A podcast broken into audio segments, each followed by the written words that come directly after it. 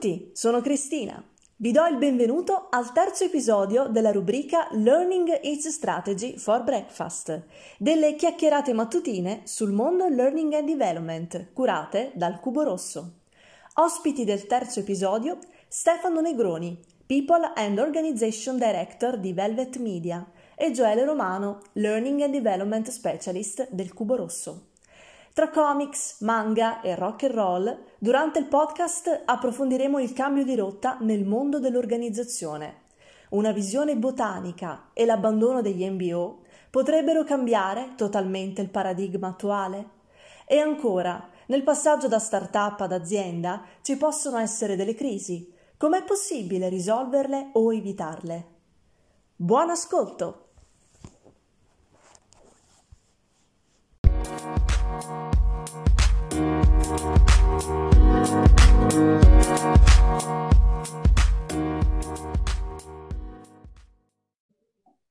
Eccoci, buongiorno a tutti, eh, ci diamo ancora un paio di minutini prima di, di iniziare, giusto per dare un po' il tempo a, alle persone di arrivare.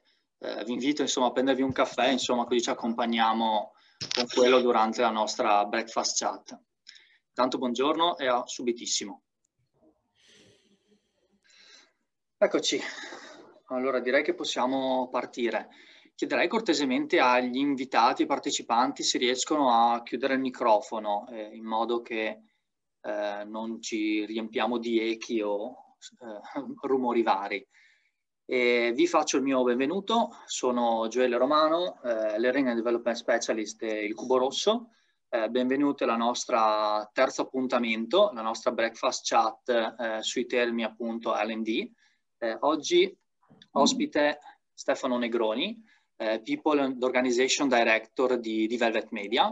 Eh, lascio a lui un attimo un saluto e ci accompagneremo da qui fino circa alle dieci e mezza, quindi un'oretta scarsa in cui avremo l'occasione insomma di chiedere a Stefano eh, di raccontarci un po' la sua storia, il suo background, di parlarci di Velvet, che penso sia una realtà eh, estremamente interessante, e con lui abbiamo sviluppato alcune tematiche e topic eh, che ci piacerebbe insomma approfondire qua con voi.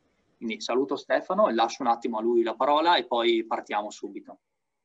Piacere, Gioele, piacere di conoscerti bene in, in questo appuntamento, di conoscere tutti i nostri ospiti. Eh, grazie per questa bella opportunità che mi permette di chiacchierare di cose che mi appassionano un sacco, eh, cose su cui sto leggendo un sacco e che mi piacerebbe tantissimo condividere, e trovare anche una comunità di pratica magari, no? Qualcuno con cui ragionare e chiacchierare durante bevendoci un caffè di cose interessanti e creative come, come, come stiamo facendo oggi. Due parole veramente su di me, io sono un, mi definisco un po' un impostore delle risorse umane. Sono arrivato a questo lavoro complicatissimo ed estremamente appassionante un po' per caso. Ho un background di tipo finanziario, ho un percorso di studio di tipo molto finanziario e economico, alla fine di un percorso eh, un po', diciamo così, dettato più dalla pressione della famiglia, diciamo così, del mio superio, che non dalle mie reali aspettative e volontà, sono finito, eh, ho deciso di fare un cambio di vita e di eh, cercare di riscoprire un po' quali erano le mie, eh, le mie passioni, le mie, i miei interessi primordiali. E ho trovato una grande opportunità in Velvet, che è un'agenzia di comunicazione, di marketing, che era ed è ancora in fortissima espansione e che mi ha dato la possibilità di eh, sperimentare e di capire qual era la versione vera di me stesso. E un po' per eh, spirito un po' così mh, di scoperta eh, e di fiducia del mio titolare, eh, Bassel eh, Badunes, che è il C E O dell'agenzia, mi ha dato mandato di esercitarmi in questo ruolo, di provare a organizzare quello che all'epoca era un gruppo di quaranta persone e oggi sono centocinquanta. E quindi in, questo tre, in questi tre anni ho fatto un sacco di errori, ho fatto un sacco di cose che non rifarei più, però sono motivo anche magari di scambio, di racconto con qualcuno che magari sta vivendo eh, la stessa situazione che ho vissuto io tre anni fa e che magari potrebbe non commettere gli stessi errori o magari Eh, potrebbe eh, dare, pot- potrei dargli qualche spunto interessante, e questa è un po' la finalità con cui eh, mi approccio a questa, questa chiacchierata. non ho scoperto niente di mio, tutto quello che dirò non, non è farina del mio sacco, sono soltanto cose che ho letto eh, qua e là e che ho avuto magari la fortuna di, di, eh, di sperimentare nel, nel lavoro. Parto subito con uno dei eh, quattro topic che eh, abbiamo un po', ci siamo un po' rimbalzati in queste settimane, no? Eh, ho avuto l'occasione di leggere il libro scritto da eh, il vostro founder, Marketing Heroes, eh, non per fare la marchetta, ma insomma lo consiglio perché è veramente scritto bene, eh, si entra proprio nella cultura di, di quella che è la vostra società. Eh, parto eh, un po' da questa perché eh, penso sia uno spunto veramente di grande interesse. Il sottotitolo del libro è Fare impresa tra manga e rock and roll. Eh, volevo un po' eh, partire da questi parallelismi, quindi da partire da questi due elementi, dai comics, dai manga e dal rock and roll. Eh, parto da, da quello dello sfondo, insomma, da, dai fumetti, da, insomma, da quella, quel mondo lì. Eh, parto, perdonatemi la digressione, un po' dal, dalla Marvel Cinematics, no? Eh, non sono un grandissimo amante delle... Eh, riproduzioni cinematografiche del fumetto, ma bisogna dire che la saga degli Avengers è penso uno dei più grandi esempi di successo che abbiamo eh, avuto la possibilità di vedere, insomma, negli ultimi anni. Penso che la più grande forza, insomma quella che secondo me è stato il più grande elemento di forza, sia un po' la long term vision, cioè la visione a lungo termine.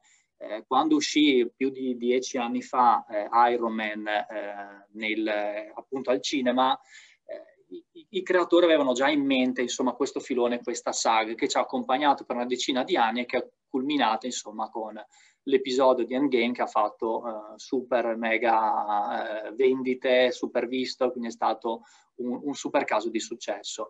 Ti direi un po' a te, Stefano, insomma, eh, di declinare, insomma, questa visione, della, la, la visione a lungo termine, il purpose, lo scope, quello che ha accompagnato Velvet in questi, eh, in questi anni, insomma, che la, la, ha fatto sì che diventasse una delle realtà più interessanti. Leggevo eh, nei mesi scorsi che Financial Times vi ha riconosciuto tra le realtà più in crescita eh, del, a livello europeo, con dei tassi che arrivano anche al settecentotrenta per cento, quindi eh, direi che i numeri ci sono e sono consistenti. Chiedo un po' a te, insomma, quindi un po' come è andata questa esperienza, come questo momento di crescita e quanto, insomma, lo scopo, il mantenere le persone focalizzate in un obiettivo vi ha aiutato poi nel, nel raggiungere. Poi vado col parallelismo del, del rock and roll.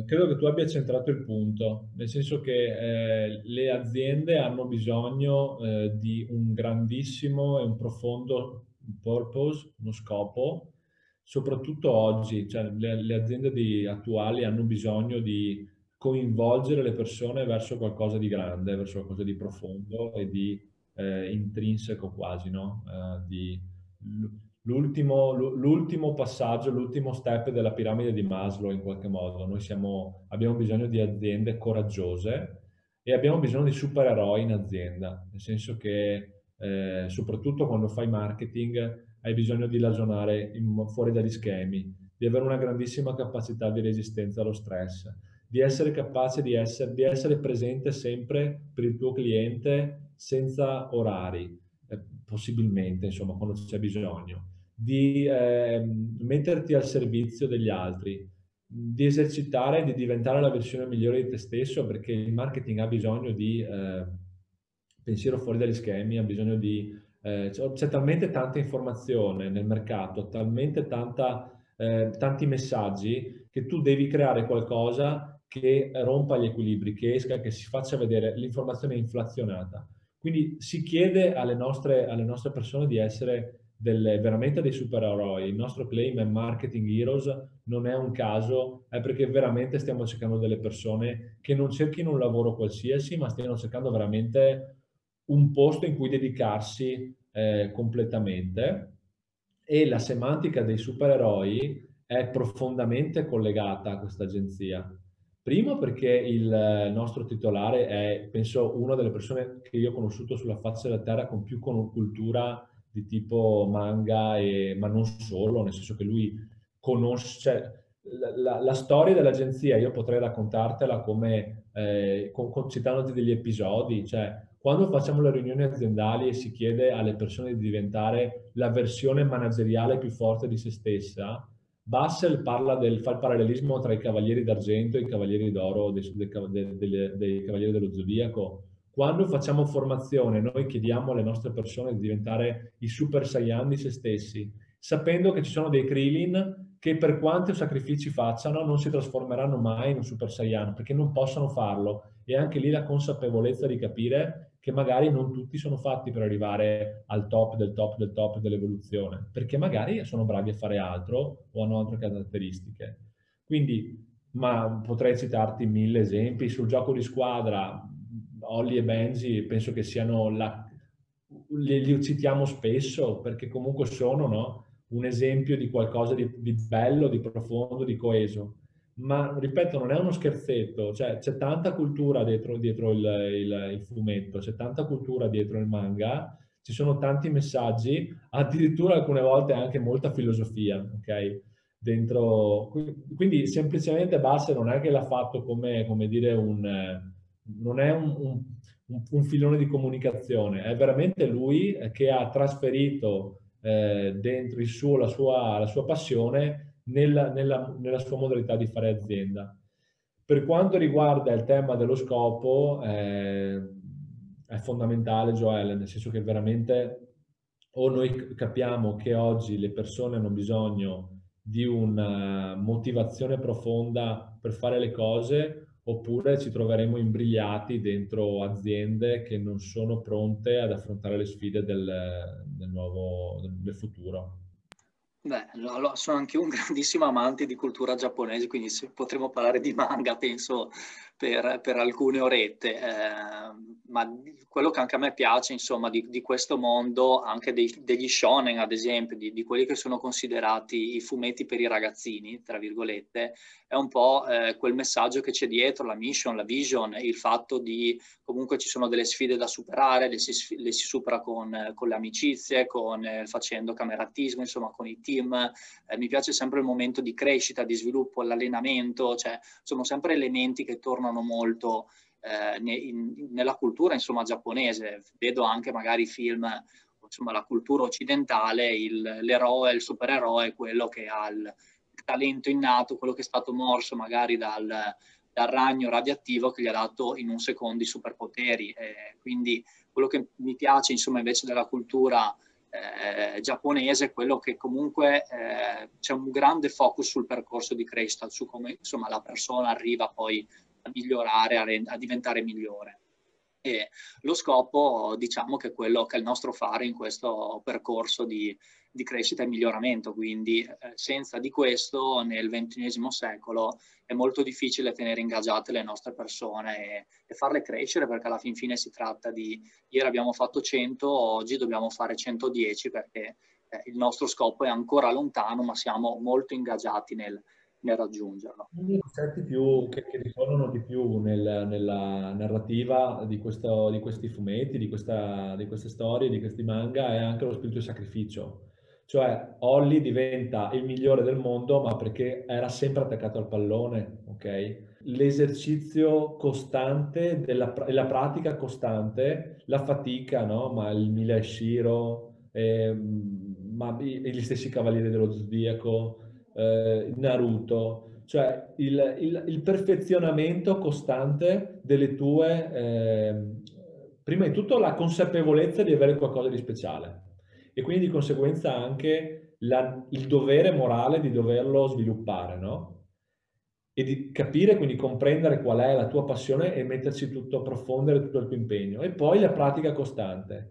La pratica costante è necessaria oggi, nel senso che, come ti dicevo prima, il mercato è talmente concorrenziale e la pressione è talmente elevata che o ci, ci sforziamo quasi tutti noi di essere la versione più tecnica, più evoluta di noi stessi, oppure difficilmente ne verremo a capo. Difficilmente ne verremo a capo. C'è bisogno veramente di grande, profondo sacrificio, ma divertendosi e non perdendo comunque la passione e anche il gioco di squadra, nel senso che purtroppo il paradigma dello, del supereroe ti fa un po' a quella deviazione che ti porta un po' a pensare che tu da solo puoi farcela. Non ce la fai, cioè c'è bisogno di un team di lavoro, c'è bisogno di una squadra e di cooperazione, non di singoli. Sì, sono veramente d'accordo, è una cultura da cui possiamo molto attingere per, per questi processi e per attuare tanti parallelismi. L'altro parallelismo che volevo fare era appunto con il, con il rock and roll. Nel, nel libro eh, si riprende un po' al, al capitolo di Capitano Harlock, eh, legato alla libertà, no? Al, eh, vedo, leggo molto appunto libertà e rock and roll, sono due elementi molto contra, cioè che caratterizzano molto appunto, che sono molto simili da questo punto di vista qua. C'è una frase celebre che dice: se, no, se hai tutto sotto controllo vuol dire che non stai correndo abbastanza, no?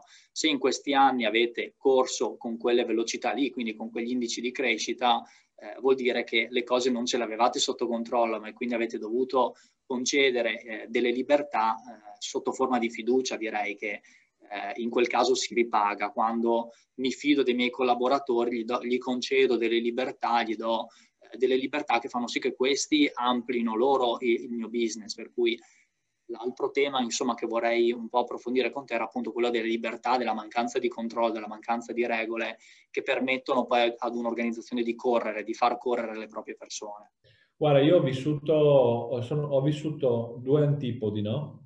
Venivo da un'azienda fortemente burocratizzata, una multinazionale perfetta, una macchina perfetta, eh, una grandissima azienda eh, che continuerà ad essere grande, ma nello stesso momento io percepivo questo, eh, questa, questa gabbia, no? Questa gabbia per cui tutte le persone venivano definite con un mansionario di funzioni messe dentro una celletta, un organigramma, che era in relazione gerarchica con altre cellette. Ogni celletta aveva un input e un output, una tempistica di produzione di un, di un deliverable che doveva essere perfettamente connesso con gli altri. Quindi una visione meccanicistica Delle, del, dell'azienda e anche della, delle persone di conseguenza. Quindi mi sentivo un numero, o, o meglio più che un numero, un ingranaggio perfetto dentro una macchina molto complessa.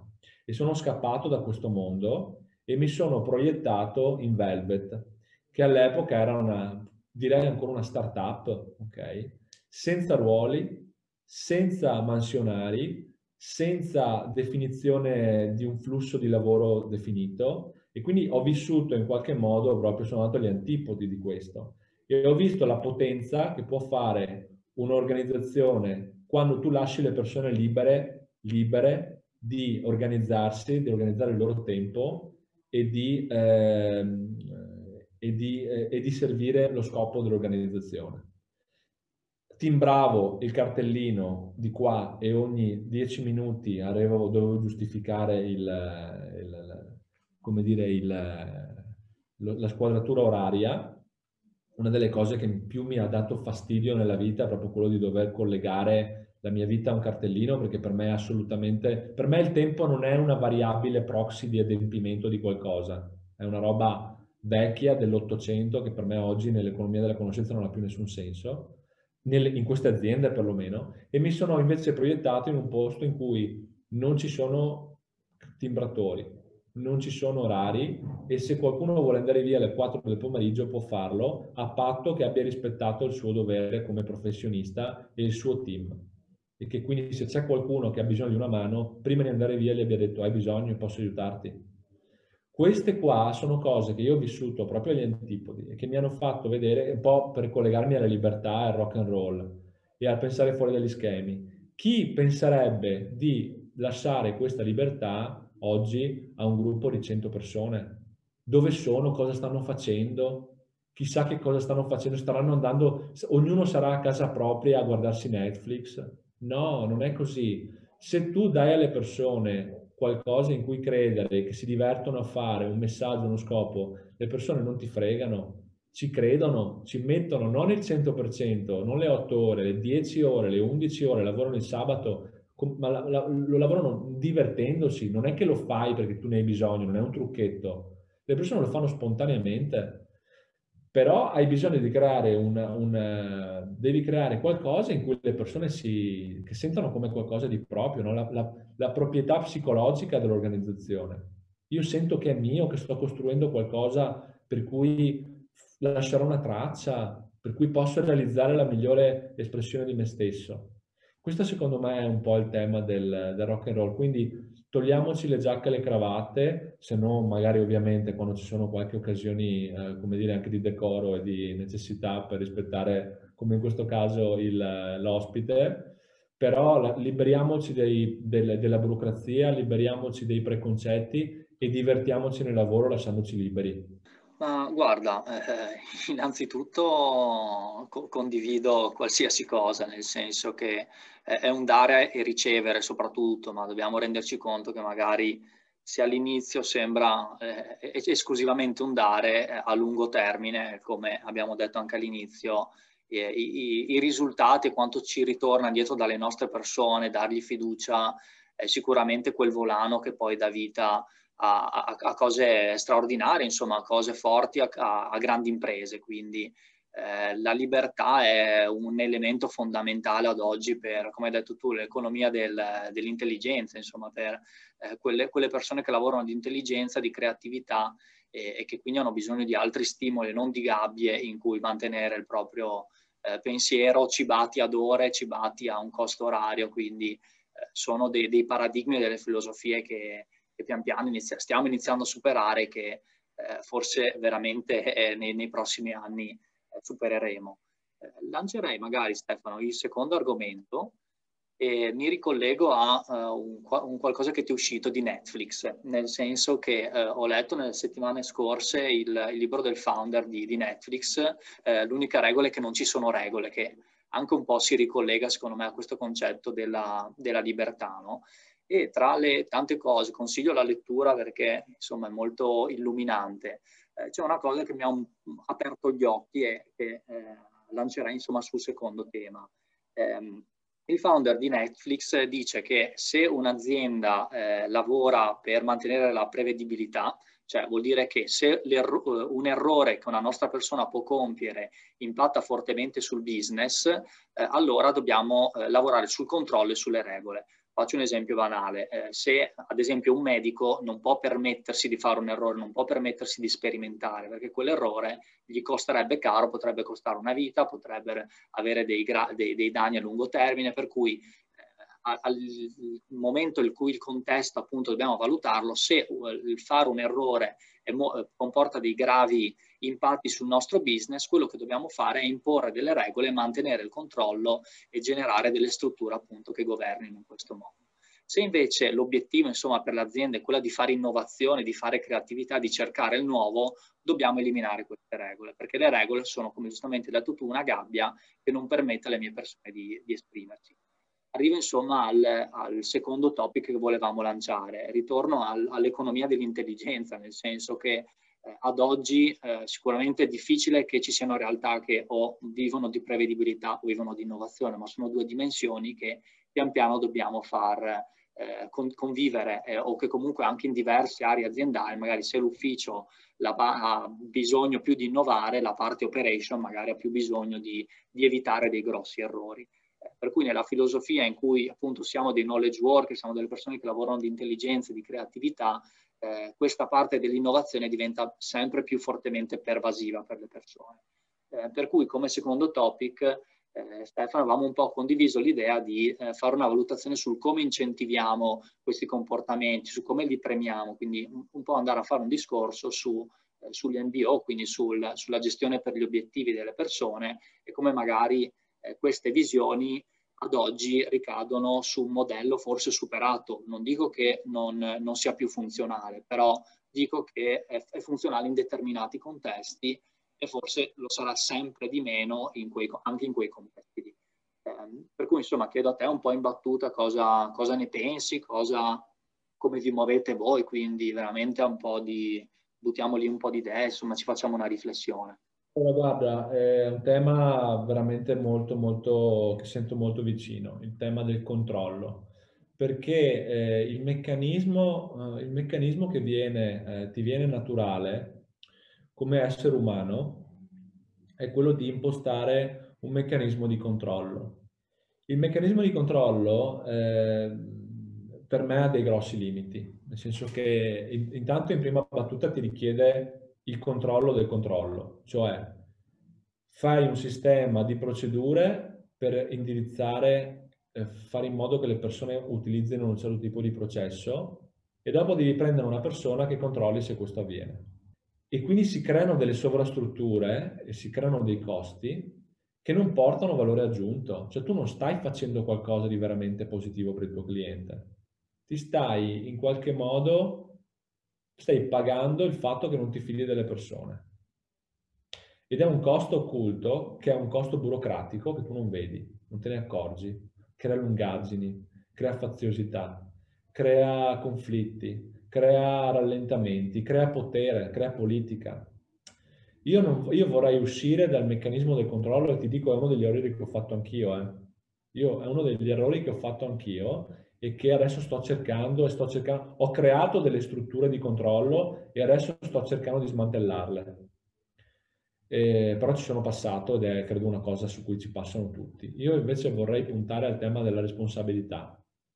Se tu alle persone fai capire qual è lo scopo dell'organizzazione, cosa devono fare per, eh, cosa ti as- si aspetta l'organizzazione da loro, e li responsabilizzi, non hai bisogno di quel controllo, o perlomeno quando succede quella, eh, la non conformità, primo hai una pressione dei pari importante che dicono ma che cazzo hai fatto? Perché hai fatto così? Ma sono i tuoi colleghi che te lo dicono, non è la procedura o le risorse umane. Secondo, crei più velocità, più cooperazione e crei e meno burocrazia. Quindi io uscirei dal tema del, del controllo e andrei piuttosto a creare, a spiegare alle persone, a raccontare alle persone come vivere l'azienda come se fosse loro, e nessuno farebbe qualcosa contro se stesso di negativo, ok? Sul discorso delle incentivazioni, eh, questo è un tema molto molto spinoso. Perché? Perché mi tocca da vicino, nel senso che io sono fondamentalmente contrario agli incentivi. Perché sono contrario agli incentivi? Primo, perché fondamentalmente io sono anche una persona un po' disinteressata al denaro, nel senso che non lo vivo come una, un qualcosa di, di importante nella vita, e quindi di conseguenza... Eh, e questo non vuol dire che non abbia soddisfazione economica, perché poi paradossalmente meno sei proiettato a cercare qualcosa, e come dice Fabri Fibra, più ci, meno ci pensi e più, più, più ce l'hai, no? E, e, e quindi devo dire che assolutamente è, è un tema che è un po' particolare per me. Però il tema del, dell'incentivazione è un tema eh, controverso, perché ogni incentivo che tu dai può essere fortemente distorsivo. Crea delle distorsioni che possono essere quindi più gravi e peggiori dell'incentivo che tu dai all'altra persona, no? Inoltre, in, una, in un'azienda in cui tu devi, eh, c'è, c'è grande gioco di squadra e tu hai bisogno di avere una fedeltà orizzontale, uno scambio di palla, un dai e vai, un teamwork costi- costante, uno scambio di relazioni, una creazione di, di innovazione. Come fai a incentivare? Spesso l'incentivo è personale, no? Oppure dopo lo devi comunque dare al team, ma poi devi ribaltarlo su tutti. È difficile, ok? Ti faccio l'esempio della vendita. Oggi noi andiamo fuori e proponiamo un servizio ad un cliente. Quel servizio che proponiamo è frutto di una catena del valore che già per arrivare al cliente vede l'intervento di cinque sei persone. Chi ha fatto la telefonata, chi ha accolto il cliente la prima volta nella chiamata, lo ha fatto sentire bene, gli ha dato un bel messaggio, chi il consulente commerciale che è andato fuori, chi gli ha organizzato il viaggio, chi ha, lo ha aiutato a creare la migliore proposta di valore aggiunto per il cliente, il suo capo che magari gli ha dato la dritta per cambiare quella cosa che magari lui avrebbe sbagliato a portare al cliente. Alla fine arriviamo alla vendita, io cosa devo dare? La provvigione al venditore, a quello che ha messo, ha dato, la, ha dato il colpetto nell'ultima alla palla e l'ha messa dentro la, la porta, ma noi siamo partiti dalla porta nostra, ci sono stati quindici passaggi per arrivare là. Quindi io ti do cento euro a te perché sei stato bravo, e gli altri dicono ma scusa, ma noi? Capisci che in un contesto di questo tipo qua, l'incentivo, l'M B O, l'obiettivo, se diciamo che l'obiettivo è la vendita, che tra l'altro parola bruttissima, che non mi piace, perché non mi piace vendere, noi dobbiamo offrire consulenza, non vendere niente. E quella roba lì è distorsiva. Inoltre, io, Stefano Negroni, non faccio un buon lavoro perché ho una M B O variabile. Io credo in questa azienda, credo nelle persone che ne fanno parte, do tutto a me stesso per fare in modo che i miei colleghi abbiano un bel percorso di vita, ma non potrei fare diversamente. Non è che lo farei meglio se mi dessero più soldi. Io sono già al massimo delle mie possibilità. Non sono incentivato da quello. Quindi anche qua, no, l'incentivo... Intanto intrinseco, prima che essere estrinseco deve essere intrinseco. Io credo in qualcosa e voglio, fare, voglio farla bene, al di là del fatto che mi diano dei soldi, se la faccio eh, meglio. Secondo, la, l'incentivo distorsivo, no? Un po' come il discorso della, nel, quando c'era la peste e le autorità dicevano per debellare la peste diamo un soldo a tutte le persone che ci portano un topo. Ed è finito che le persone si coltivavano i topi in casa. Cioè... Capisci, comprendi quello che dicono, nel senso che io preferisco avere un meccanismo, ed è quello su cui ci stiamo proiettando adesso, molto più relazionale e di peer-to-peer evaluation. Cioè io comunico con il mio team di lavoro, ci scambiamo feedback costanti e continui, alla fine di questi feedback costanti e continui, che non necessariamente sono collegati a incentivi economici, l'azienda nel suo complesso, se va molto bene, produce della marginalità, non del fatturato, della marginalità, quindi vuol dire che abbiamo creato valore, distribuisce quel valore sulla base anche di un sistema di peer-to-peer evaluation. Perché se il, mio, se il capo di questi team già fa fatica a capire chi è quello bravo, chi è quello che scambia di più e chi è quello che scambia di meno, come posso pensare di saperlo io come risorse umane? Bisogna lasciare ancora di nuovo, torno sul tema, responsabilità e autonomia. Responsabilità e autonomia, dobbiamo lasciare che le persone si auto-organizzino. Beh, eh, gra- grazie anche qua. Ne approfitto per eh, attivare no, la nostra prima survey live eh, sul tema motivazione intrinseca e automotivazione. Prova a riprendere un po' di cose che hai, che hai detto, eh, mi soffermo sulla parola denaro. Eh, mi ha sempre incuriosito una, una frase di Eric Ries, che è lo sviluppatore del, dell'in startup model, quindi il modello per, per fare startup. Eh, recita un po' così, dice che il compenso più, più alto, a maggior valore che una persona che lavora in una startup rispetto a una persona che lavora in un'organizzazione normale può ricevere, è il, lo chiama rate of learning, quindi la quantità di apprendimento, il R O L, return of learning, è un po' contrapposto al R O I, no? Return of, of investment, questo è il ritorno di apprendimento, no? Quindi l'apprendimento come eh, un, il, il più grande valore di compenso che una persona può ricevere, la, la moneta di scambio che, che può ricevere, quindi mi è sempre un po' interessato quell'aspetto lì. Prova a declinarlo un po' sul, sul modello degli M B O, riprendendo un po' quello che hai preso tu.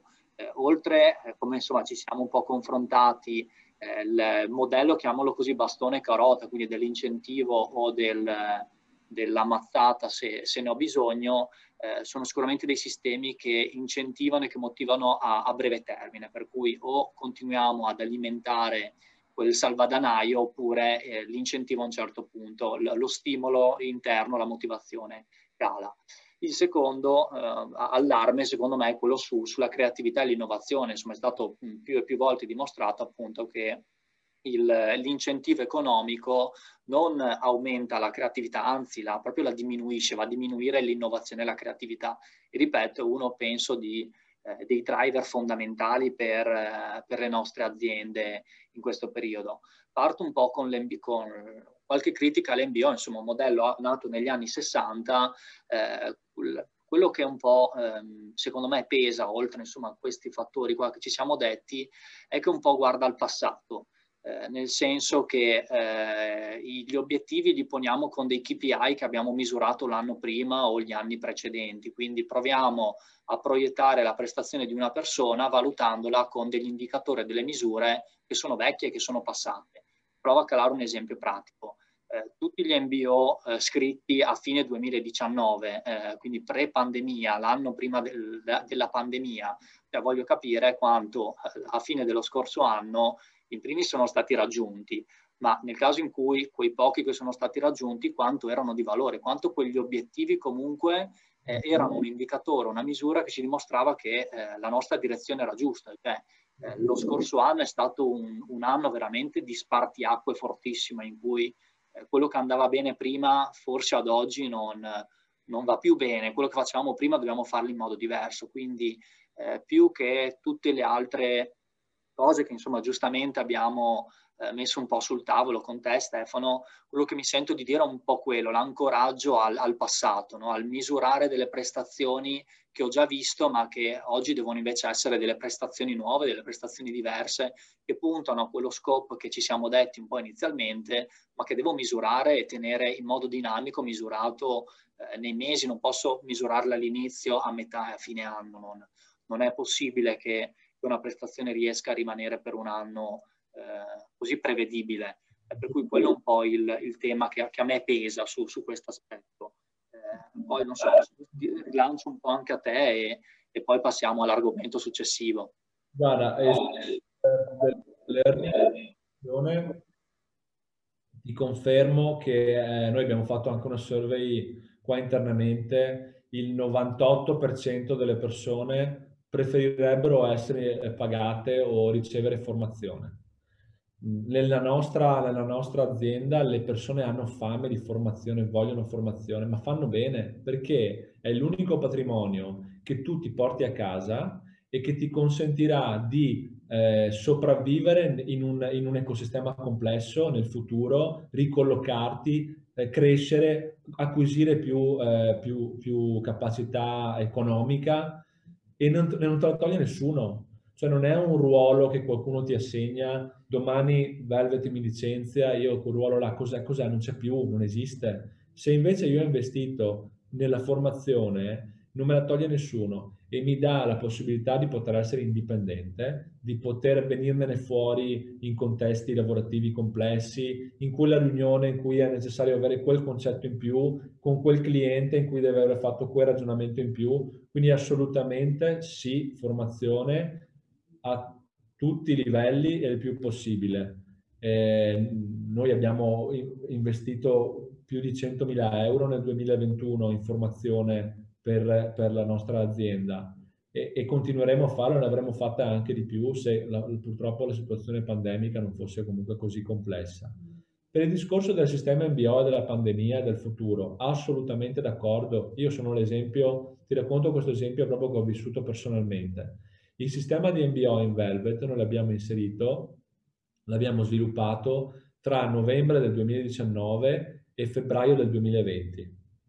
Un sistema complessissimo, molto sofisticato, molto ben fatto, che ribaltava l'obiettivo e al raggiungimento dell'obiettivo quota parte di un montepremi che veniva splittato secondo dei driver, secondo delle logiche, a dei reparti che a loro volta venivano ponderate sulla base di performance individuali.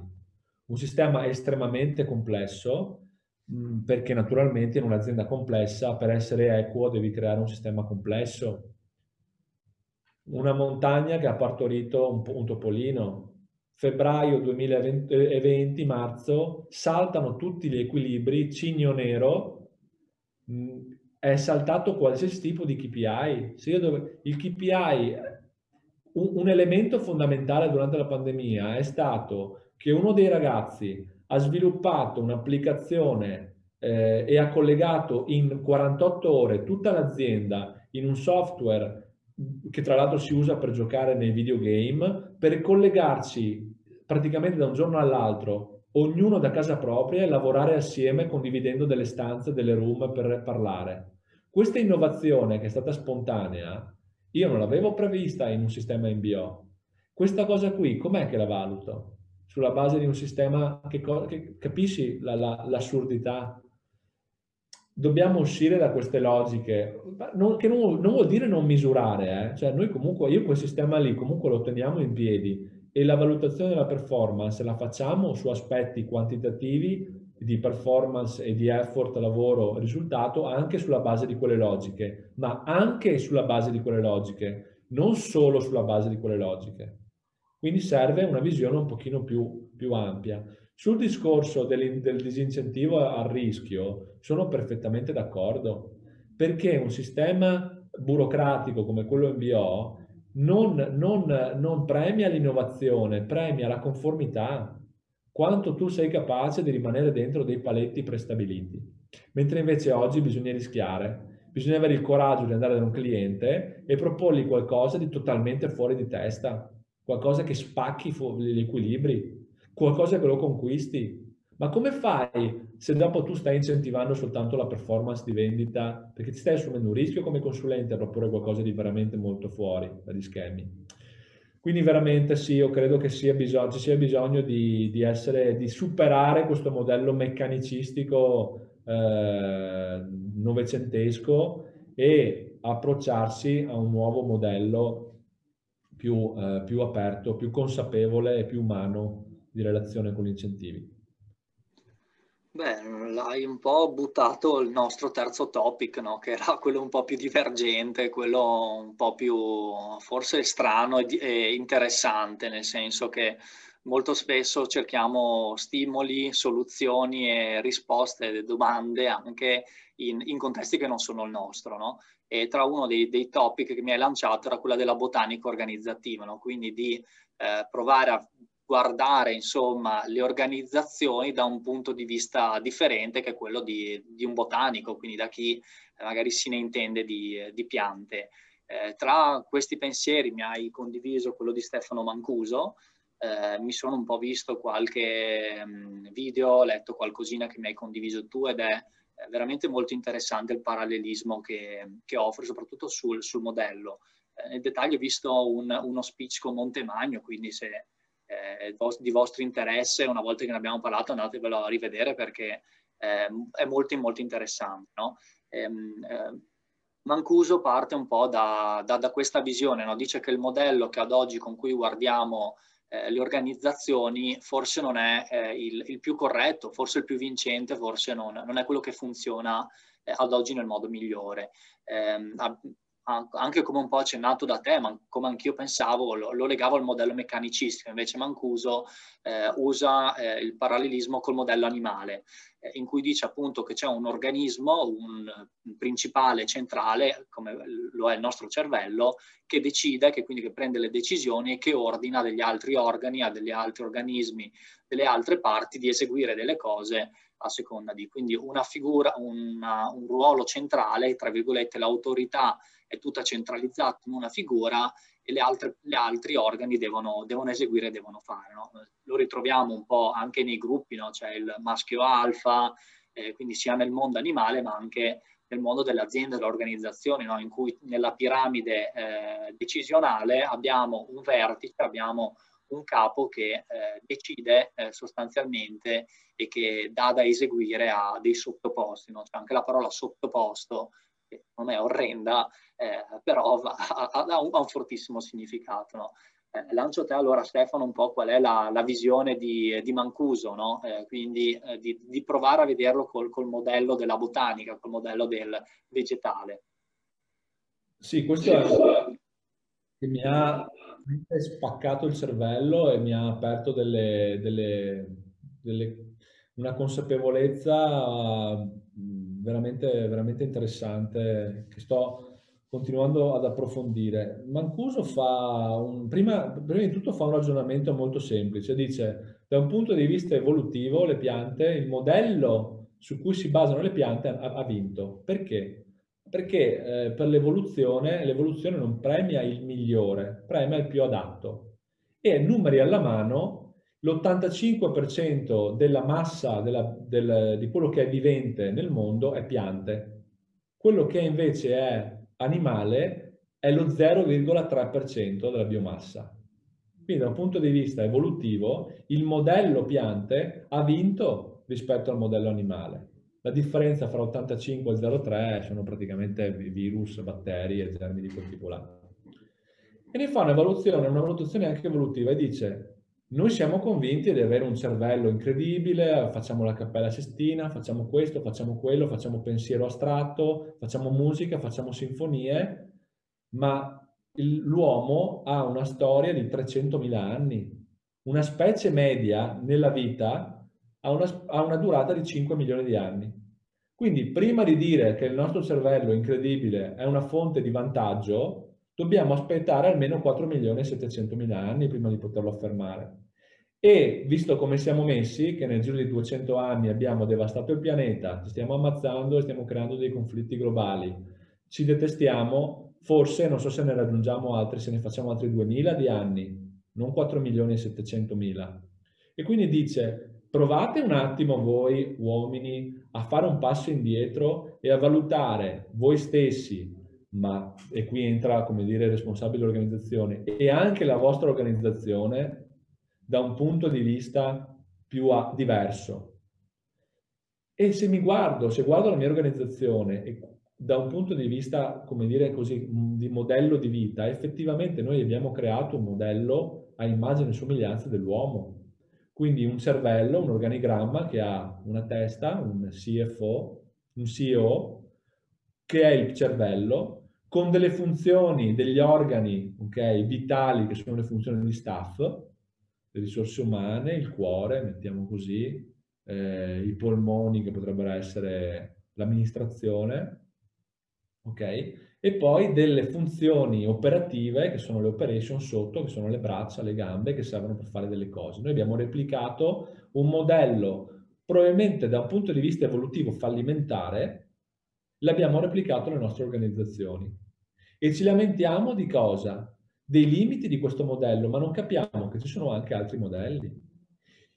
Internet, che è una, un sistema a rete, ed è un sistema che si basa invece sul modello botanico, è quello che ci ha, prodotto, ci ha fatto produrre l'innovazione esponenziale degli ultimi anni. E funziona per quello. Funziona perché tu non stai prendendo un cervello e gli stai dando tutta la responsabilità, tutto il peso della gestione, e se sbaglia, tu stai creando una rete, una, una, una struttura radicale di cervelli collegati. E quindi noi dobbiamo trasformare le nostre organizzazioni da organizzazioni C E O-centriche a organizzazioni diffuse, che funzionano come le piante. Le piante, se tu le rompi a metà, è di, la pianta è divisibile, non muore. Un cervello, un, un uomo invece, un'organizzazione, se tu gli tagli la testa, ma potresti tagliargli anche l'amministrazione, è morta. Togli un'azienda la ricerca e sviluppo, togli un'azienda il sales, ok? E hai creato, è il classico gigante con, le, con i piedi di argilla, no? Quindi noi dobbiamo ripensare le nostre organizzazioni, distribuire intelligenza e responsabilità a tutte le parti dell'organizzazione, perché questo ci mette a riparo dal, dal rischio, perché lo stiamo diversificando, perché così stiamo incentivando l'innovazione tecnologica, perché così stiamo mettendo a frutto il vero potenziale dell'organizzazione, che sono centocinquanta cervelli, tutti quanti proiettati su uno scopo comune. Capisci quanto è incredibilmente dev- devastante il paradigma, se lo guardi da questo punto di vista? E quindi qua il, il, chiaramente Mancuso ne fa giustamente, perché è un biologo, uno dei più grandi biologi eh, del mondo, ne fa una questione, diciamo così, biologica, quindi si ferma qui, si ferma un ragionamento, diciamo così, più alto, e poi giustamente approfondisce gli aspetti eh, naturalistici.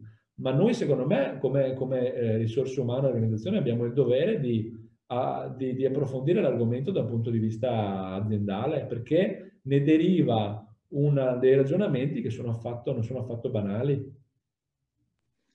Ma guarda, anch'io ho trovato veramente eh, grandi spunti. Eh, ne, nella diversità poi troviamo anche, ripeto, come ho detto prima, ehm, l'illuminazione, gli stimoli, alcune risposte molto importanti, quindi eh, sto anch'io un po' approfondendo bene e sto provando a, a, ad esprimere qualche parallelismo, insomma, quello che magari eh, vorrei fare con te adesso, su alcuni elementi. Internet, come giustamente detto, la rete, ma il meccanismo a rete è uno, eh, è, è il simbolo perfetto di come eh, funzioni e si autoalimenti questo, questo meccanismo, no? Nel, chi ha sviluppato internet una trentina di anni fa l'ha da, dato al mondo, non è che se ne prende responsabilità e lo controlla, ma l'ha fatto sì, e le persone spontaneamente di loro interesse, automotivate, eh, si sono buttate dentro e non hanno dato vita a quello che è, che ad oggi il nostro, il nostro web, no? Wikipedia è anche un altro eh, esempio, semplicemente chi ha sviluppato Wikipedia ha creato una piattaforma con eh, dei principi più che delle regole, e le persone in modo spontaneo scrivono, quindi cioè, eh, anche il monte di ore di lavoro che c'è dietro Wikipedia è veramente incredibile, eh, quanto le persone in modo gratuito eh, divulgano e danno conoscenze, quindi come questa anche conoscenza e intelligenza un po' eh, diventa distribuita. Eh, prova a fare quei parallelismi che ti dicevo, parto eh, da un elemento che io interpreto come antifragilità, no? Quella del eh, far sì che i sistemi, se si taglia una testa, come giustamente dici tu, non, non impatti o il mio business chiuda. Eh, quello è sicuramente un forte elemento che dobbiamo eh, far nostro de, della pianta, eh, nel senso che eh, in ogni azienda tutti sono importanti, ma non, non nessuno è indispensabile. Dobbiamo far sì che comunque le persone diventino tutte ugualmente indispensabili. Dobbiamo far sì appunto che eh, se succede qualcosa, se c'è un avvenimento, se una testa viene tagliata, questo no, non può impattare così fortemente sul, sul nostro business. Gli altri due aspetti sono un po' quello di, di autorità e burocrazia, eh, nel senso che non penso che nella pianta esista il concetto di burocrazia e autorità. Anche qua ritorniamo alla, alla questione del controllo che abbiamo un po' lanciato eh, inizialmente, no? Cioè dobbiamo mh, decentralizzare l'autorità, responsabilizzare un po' tutti verso questo processo, quindi prendiamo le decisioni in modo più veloce, più snello, le persone sono più ingaggiate, coinvolte, quindi quello è un altro elemento secondo me molto forte che in, in modelli come quello di Holacracy, della Sociacracy, quindi di tutte quelle, le Teal Organization, di Lalu, eh, quindi tutti quei modelli lì vanno a spingere verso dei, dei piccoli team eh, che hanno autorità, con delle persone che hanno autorità decisionale su alcuni elementi. L'altro è, un, secondo me, è un po' quello della velocità, nel senso che sembra eh, che la pianta anche scavi con le proprie radici lentamente, però fa sempre un passetto alla volta, un piccolo passo continuo, ed è un po' la modalità, secondo me, con cui eh, dobbiamo iniziare anche noi a muoverci nel business, a sperimentare, farlo un passetto alla volta ma continuo, non grandi passi che possono impattare appunto anche sulla nostra antifragilità e quindi farci chiudere, ma fare dei piccoli passi continui, iterazioni molto piccole. Si richiama un po' al, all'agile, o a quello, un concetto dell'agile che a me piace molto, del, dello swarming, dello sciamare, no? Dello sciame di ape, di api che si muove pian piano in modo sembra eh, scoordinato, ma invece molto coordinato verso un unico obiettivo. Quindi un po' eh, diciamo che possiamo estrapolare, secondo me, questi tre parallelismi. Lancio anche un po' a te se ce ne sono altri secondo te o... Io ne ho identificati altri due, che sono la sensibilità, nel senso che una pianta è molto più sensibile ehm, eh, del... La pianta non si può spostare, l'animale si può spostare, la pianta quindi deve essere sensibile, deve riuscire ad adattarsi perfettamente a quello che sta succedendo fuori. Diceva sempre Mancuso perché, che se tu prendi un microgrammo di nichel e lo metti in un metro cubo di terra, una pianta, un semino di una piantina di grano turco capisce se tu se c'è un, un, un grammino di nichel, lo, lo percepisce, lo rileva. Perché? Perché la pianta non si può spostare, quindi deve modificare i suoi fattori interni e deve fare delle cose che, gli, che le permettono di sopravvivere non potendosi spostare. Noi siamo convinti, quindi partiamo sempre dal presupposto che la possibilità di spostarsi sia una figata, e dal punto di vista evolutivo invece stiamo vedendo che in realtà è, sono, sono più forti e più rilevanti gli esseri viventi senza questo tipo di abilità, come il cervello, no? Quindi la capacità di, di sentire, ed è un tema che mi tocca perché sto facendo tante video call con imprenditori che in questo momento qua sono in difficoltà perché eh, non riescono a, sono in un momento di crisi e si sentono soli, si sentono soli perché sono da soli al vertice, tutto quello che succede succede lontano da loro, ok? I problemi non sono nel vertice, i veri problemi, la vera innovazione, le, ver le vere cose che succedono, non succedono al top di un organigramma, succedono sotto. E quindi queste persone si sentono, sono state, sono separate dalla vita reale da un sistema gerarchico buro- burocratico che gli filtra le informazioni e che gli dà delle informazioni che spesso soltanto per fargli capire, per fargli sapere soltanto quello che vogliono sentirsi dire. Perché così funziona far carriera, no? Dire al tuo capo che va tutto bene, dire al tuo capo che è il migliore del mondo, quindi lo stai mettendo dentro una teca di cristallo. I problemi sono laggiù in fondo e loro non, non, non, non, non riescono più a, a toccarli perché sono distanti, no? Da loro. E quindi e si sentono da soli e non riescono a capire cosa devono fare. Io credo che invece in un organismo diffuso riesci, se lo rendi sensibile e gli dai la possibilità all'informazione di risalire il flusso e di andare su, io credo che tu stai acquisendo la capacità di, eh, una capacità di rendere la tua organizzazione anche più multiforme, più cangiante, e dai la possibilità all'azienda di avere più possibilità di sopravvivenza, ok? Perché la rendi più sensibile. In una pianta la gran parte delle cellule trasmettono segnali elettrici, cosa che invece in un animale non è così, e di nuovo ancora, ancora il punto, il tema della capacità di trasmettere informazioni, che invece è esattamente il contrario di quello che accade nelle classiche organizzazioni gerarchiche funzionali, in cui tu dai soltanto l'informazione del tuo pezzettino rielaborata per essere esattamente in linea con quello che il tuo capo si aspettava di sapere. Quindi stai desensibilizzando la, la struttura. Attenzione però, che io non sono uno di quelli che pensa, cioè non è un sistema democratico, eh? Non è che io sto dicendo dite alle persone che possono fare quello che vogliono. E qua mi, mi ricollego, Gioele, al tema di Holacracy, della T I L. Eh. Un, un'organizzazione diffusa richiede una disciplina e delle, dei sistemi operativi di comunicazione complessi. Le riunioni, come si fanno, come si prendono le decisioni, come le persone lavorano tra di loro. Ci sono dei modelli che devono essere inseriti, inoculati nell'organismo, perché sennò diventa il tutti, tutti comandano, tutti decidono, tutti fanno quello che vogliono. Non è quello che io, eh, cioè, non è quello che io ritengo corretto. Non vorrei che fosse naif la mia visione un po', come dire, comunista barra fricchettona con le cose. Al, al contrario. Un'organizzazione diffusa richiede un sistema operativo di funzionamento complesso, disciplinato, ma ci sono già, non è che dobbiamo scoprire di nuovo l'acqua calda. Ci sono questi sistemi, ma richiedono in prima battuta dal vertice, in seconda battuta nelle prime linee manageriali, la volontà di darsi, di porsi anche dei limiti. Se decidiamo che una riunione si tiene così, che c'è un flusso di lavoro, che c'è un facilitatore, che c'è una persona che prende le decisioni, che alla fine c'è la minuta, non è che arriva il capo e fa quello che vuole. Non è che arriva il capo e cambia completamente le carte in tavola. Il manager, il dirigente, l'executive, il vice president e tutti gli altri ruoli che ci sono nelle aziende, no? Tutti devono essere allineati a questo modus operandi. E allora così rendi l'organizzazione diffusa. Se no la stai facendo diventare un dopolavoro ferroviario in cui tutti quanti fanno quello che vogliono, che non è quello che, che serve, perché, ripeto, al contrario. Non so se ti ho trasferito un po'... Eh... Sì, sì, no, anzi, grazie per gli ennesimi stimoli. Lancio l'ultimissimo topic ehm, che direi veramente da affrontare in modo veloce perché sono già quasi trenta, quindi veramente in battuta.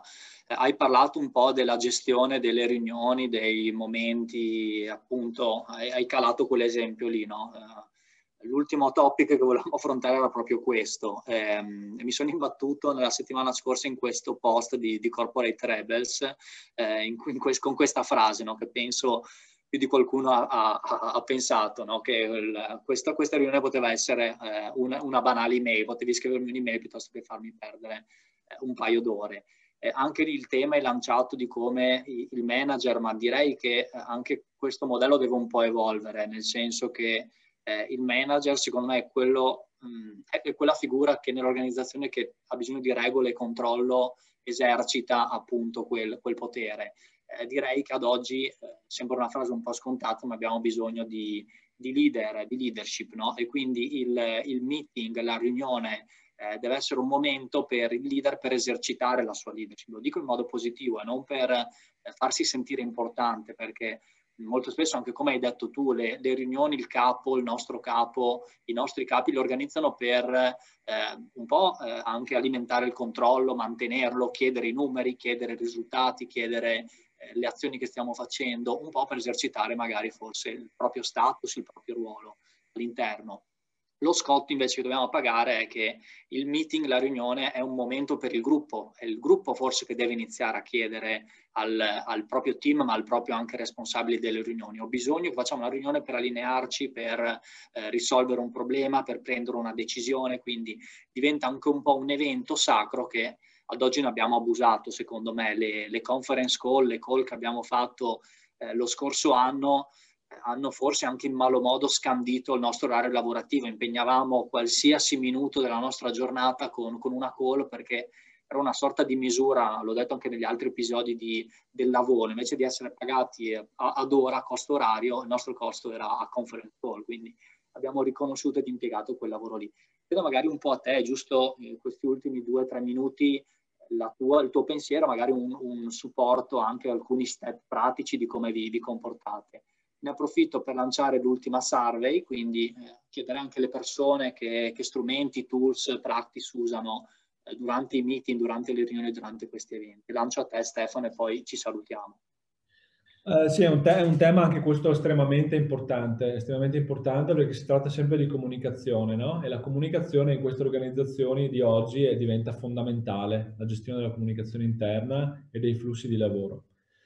Qual è il problema? Il problema è che eh, quello che dicevamo prima, no? in, un, in un'organizzazione piramidale, siccome le decisioni salgono verso la piramide, verso la punta, ci troveremo con un vertice, con una montagna di decisioni da prendere, quindi una montagna di riunioni da fare, e quelli sotto che, subi, che, che fanno le cose che, e che alla fine sono a contatto con i problemi, che subiscono le conseguenze di cose scelte dall'alto in riunioni in cui loro non sono presenti. Quindi di nuovo torniamo sul tema della piramide, della gerarchia, della burocrazia, eccetera, eccetera.